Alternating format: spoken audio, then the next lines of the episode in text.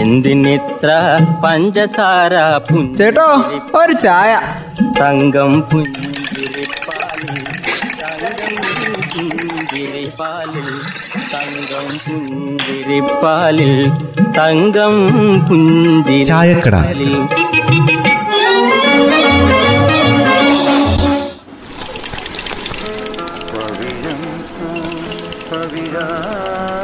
കണ്ണട ഒന്ന് മാറ്റണം എന്താണെന്നറിയില്ല. ഒന്നും വായിക്കാൻ പറ്റുന്നില്ല. ആ ആ ആ വായിക്കാൻ പറ്റണില്ലെങ്കിൽ പിന്നെ രണ്ട് കാര്യങ്ങളുണ്ട്. ഒന്നെങ്കിൽ അക്ഷരം അറിയില്ല അല്ലെങ്കിൽ അമ്മേന്റെ കണ്ണട മാറ്റണം. ഓ പിന്നെ. അമ്മയ്ക്ക് വായിക്കാൻ അറിയില്ല പോലും.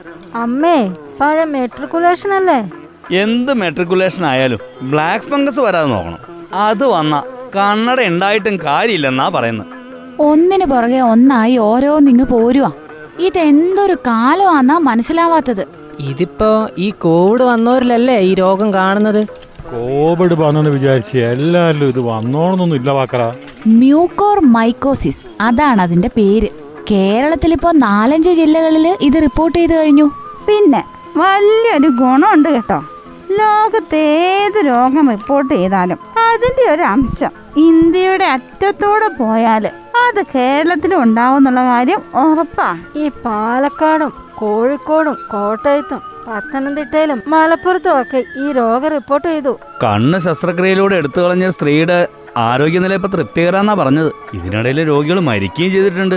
കണ്ണെടുത്ത് കളഞ്ഞില്ലേ രോഗം തലച്ചോറിലോട്ട് പടരൂന്ന്. അതുകൊണ്ടാ കണ്ണെടുത്ത് കളഞ്ഞെന്നാ ഡോക്ടർമാർ പറയുന്നത് എന്താ പോലും ഇതിന്റെ ലക്ഷണം?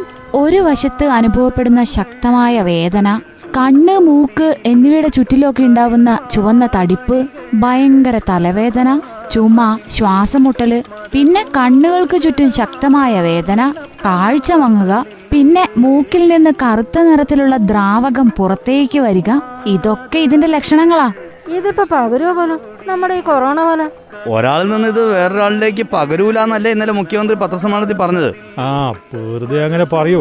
വിദഗ്ധരുടെ ഉപദേശമൊക്കെ അനുസരിച്ചായിരിക്കുമല്ലോ മുഖ്യമന്ത്രി പറഞ്ഞിട്ടുണ്ടാവോ അതുകൊണ്ടേ രോഗം വന്നയാളെ ആളെ ശുശ്രൂഷിക്കാൻ മടിക്കണ്ടെന്ന് മുഖ്യമന്ത്രി പറഞ്ഞിട്ടുണ്ട്.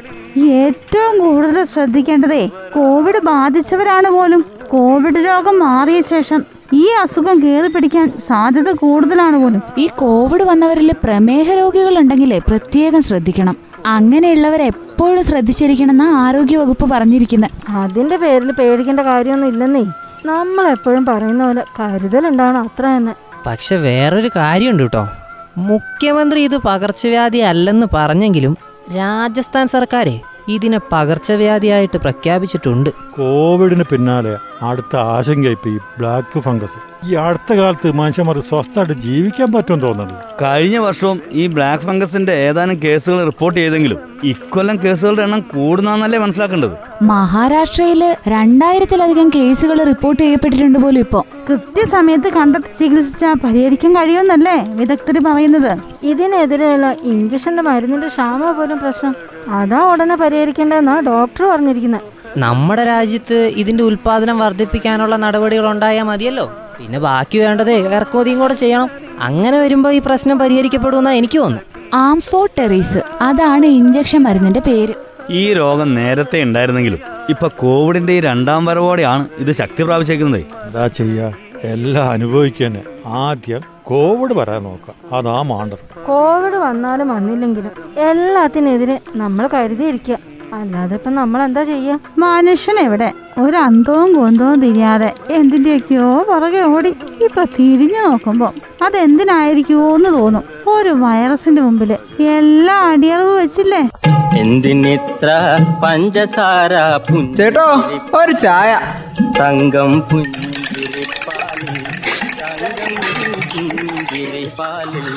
തങ്കം പുഞ്ചിരിപ്പാലിൽ തങ്കം പുഞ്ചിരിപ്പാലിൽ. തങ്കം ചായക്കട.